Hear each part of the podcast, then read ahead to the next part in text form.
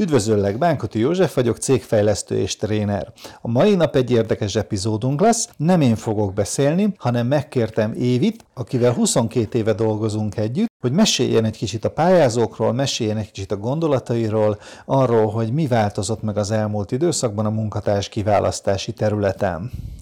Szia Évi! Szia!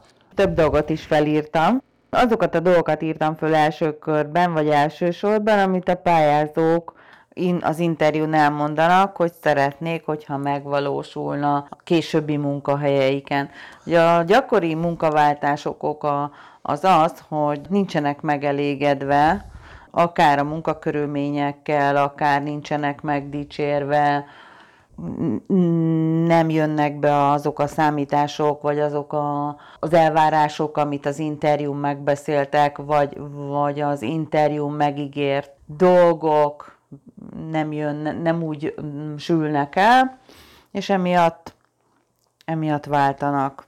Amit a pályázók elvárnak, és amit el is mondanak nekünk, az az, hogy legyen egy segítő cégvezetés, amikor, vagy egy a vezető is önmagában, akihez fordulhatnak, hogyha van problémájuk, legyenek megértők, meg empatikusak, de nyilván ezt nem úgy gondolják a pályázók, hogy akkor néz, nézze el a vezetés azt, hogy ők nem dolgoznak, csak valamilyen uh, empátia készség legyen bennük. Ezt máshogy nem, nem tudom megfogalmazni. Amit elvárnak még az a jó csapat, legalábbis az, hogy segítőkés csapat legyen. Tehát én azt vettem észre, hogy nagyon kevesen szeretik azt, hogyha a mély vízbe bedobják őket, pedig annak van egy előnye egyébként, mert ott aztán kiderül, hogy ki az, aki tényleg alkalmas a feladatra, mert ott önállóan meg kell oldani dolgokat, de hát ez ugye nem erről szól, hogy az ember kitalálja a pozícióját, mert azért leírt munkaköri leírások vannak,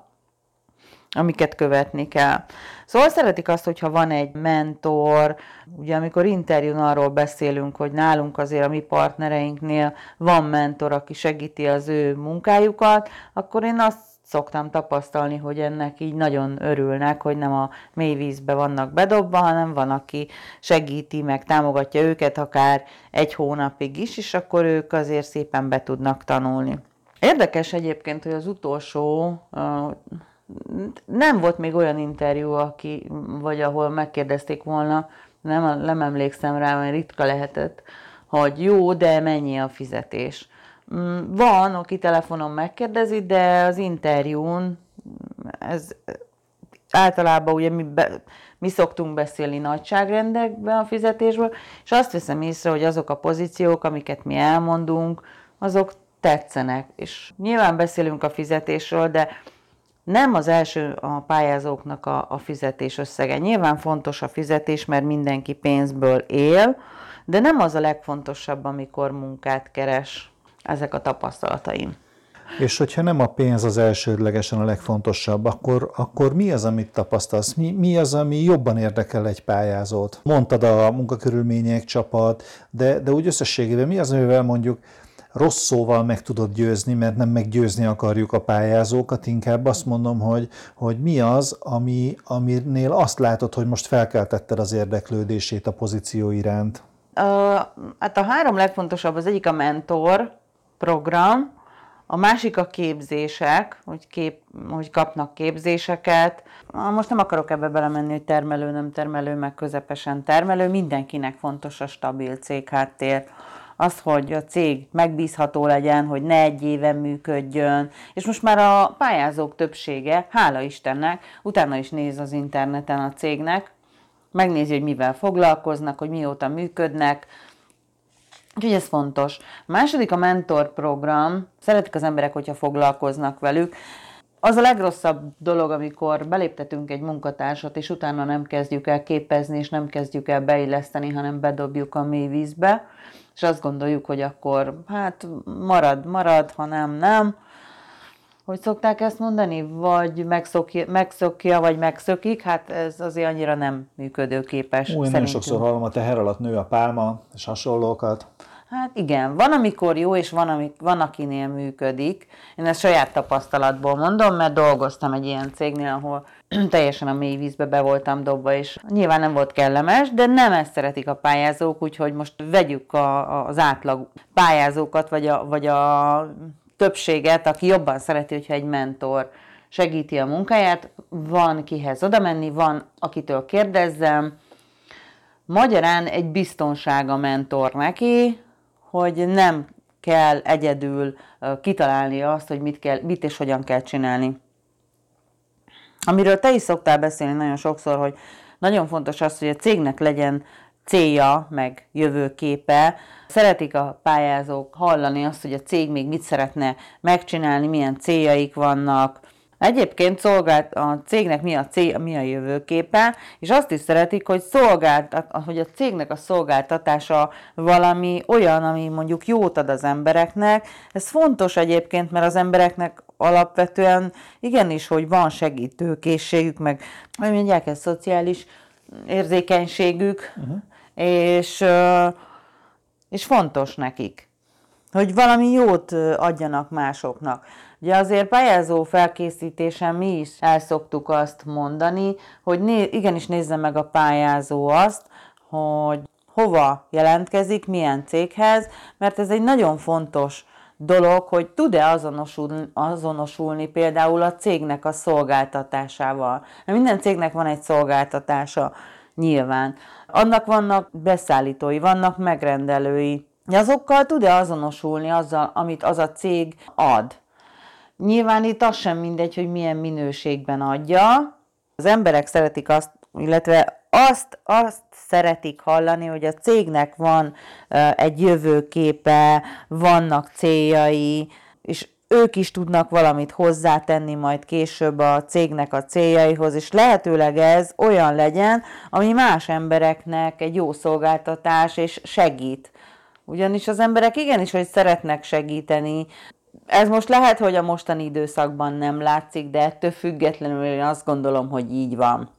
Szeretik még azt is hallani, hogy vagy azt arról is, ha beszélünk, hogy képzések, amik az ő személyiségét fejlesztik, amivel több lesz, amivel a munkaköréhez hozzá tudunk járulni, vagy hozzá tud járulni a cég, mivel jobb lesz a munkája, hát a képzések uh-huh. gyakorlatilag.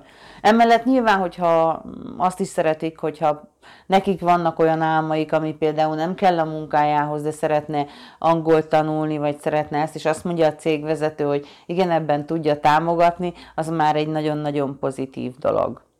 Oké, okay, köszönöm. Egy dolog, amin, amin elgondolkodtam, illetve kettő, de mondom az elsőt. Mondtad, hogy fontos, hogy jó legyen a cég háttér, régóta működjen, legyen mögötte valami. Oké, okay, de hát vannak olyan partnerek, vannak olyan cégek, akik most indultak, nem olyan régen indultak, viszont szeretnének jó munkatársakat. Mit tudnak ők tenni? Mindenféleképpen célokat és jövőképről kell az interjún beszélni, de ezt nagyon határozottan, tehát egy határozott tervel kell, senki nem indít úgy céget nyilván, hogy nincsen jövőképe az, hogy mit szeretne elérni. Ha ezt át tudja juttatni a pályázónak, akkor azt gondolom, hogy nyert ugye lehet. Uh-huh, Oké. Okay. Itt mindig a lendület egyébként, én azt tapasztalom, hogy mindig a lendület az, ami így a pályázót át tudja azt át tudja fordítani. Azt, ugye tudjuk, hogy az interjú az egy értékesítés mind a két fél részéről, akár a pályázó részéről, akár a cégnek a részéről. Ha egy új induló cégről van szó, akkor nyilván ott még lelkes a cégvezetés is, vagy aki éppen a HR részével foglalkozik. Én azt gondolom, hogy ezt jól át lehet juttatni a pályázónak, hogy mi az, amivel foglalkoznak, mi az, ami az ő feladata, mi az, amivel hozzá tud tenni a, a, a céghez, és most libabőrös is lettem, mert én hiszek ezekbe a gondolatokba, hogy ez biztos, hogy működik. Uh-huh. Mondhatjuk azt, hogy, hogy amikor egy kezdő cég van, és oda megy egy olyan ember, aki szeretne alkotni, szeretne valamit megvalósítani, akkor sokkal nagyobb szabad kezet tud kapni, mint mondjuk egy olyan cégnél, ahol már minden le van szabályozva, nagyon kicsik a, a lehetőségek, a terek, hiszen, hiszen megszokták, hogy mindig így csináljuk. Persze, de itt ugye akkor olyan embert kell keresni, aki eleve kreatívabb, mert azért vannak olyan típusú emberek, ezt tudjuk, aki szereti, a, a, szereti azt, ha megvan mondva, hogy mit hogyan kell csináljon, és ez egy új cégnél még nem biztos, hogy uh-huh. nem biztos, hogy működőképes, akkor egy olyan ember kell keresni, aki, aki kreatív, és aki, aki nagyon szívesen kitalál dolgokat, új dolgokat, és azt szívesen meg is valósítja. De persze, igen, tehát azért vannak olyan emberek, azt tudjuk, akik nagyon kreatívak, és, és erre vannak ötleteik, hát hogy egy új cégben mit és hogyan lehet. Csak meg kell találni megfelelő embert hozzá.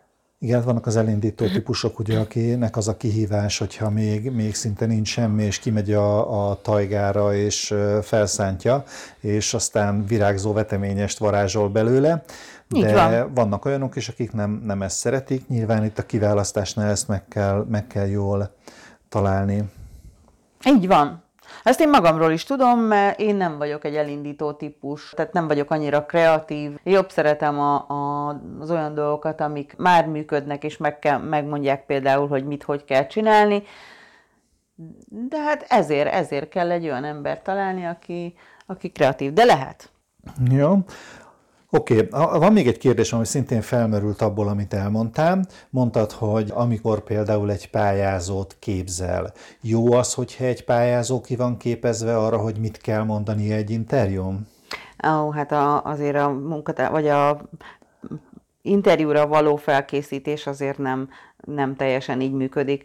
Nem úgy képzem, hogy mi az, amit el kell mondani egy interjún. Ugye ennek a folyamata az az, hogy megismerjük egy kötetlen beszélgetésben egymást, megismerem azt, hogy ő milyen ember, és ennek függvényében készítjük el együtt a bemutatkozó anyagát. Én ezt most már jobb szeretem ezt a szót, mint az önéletrajz.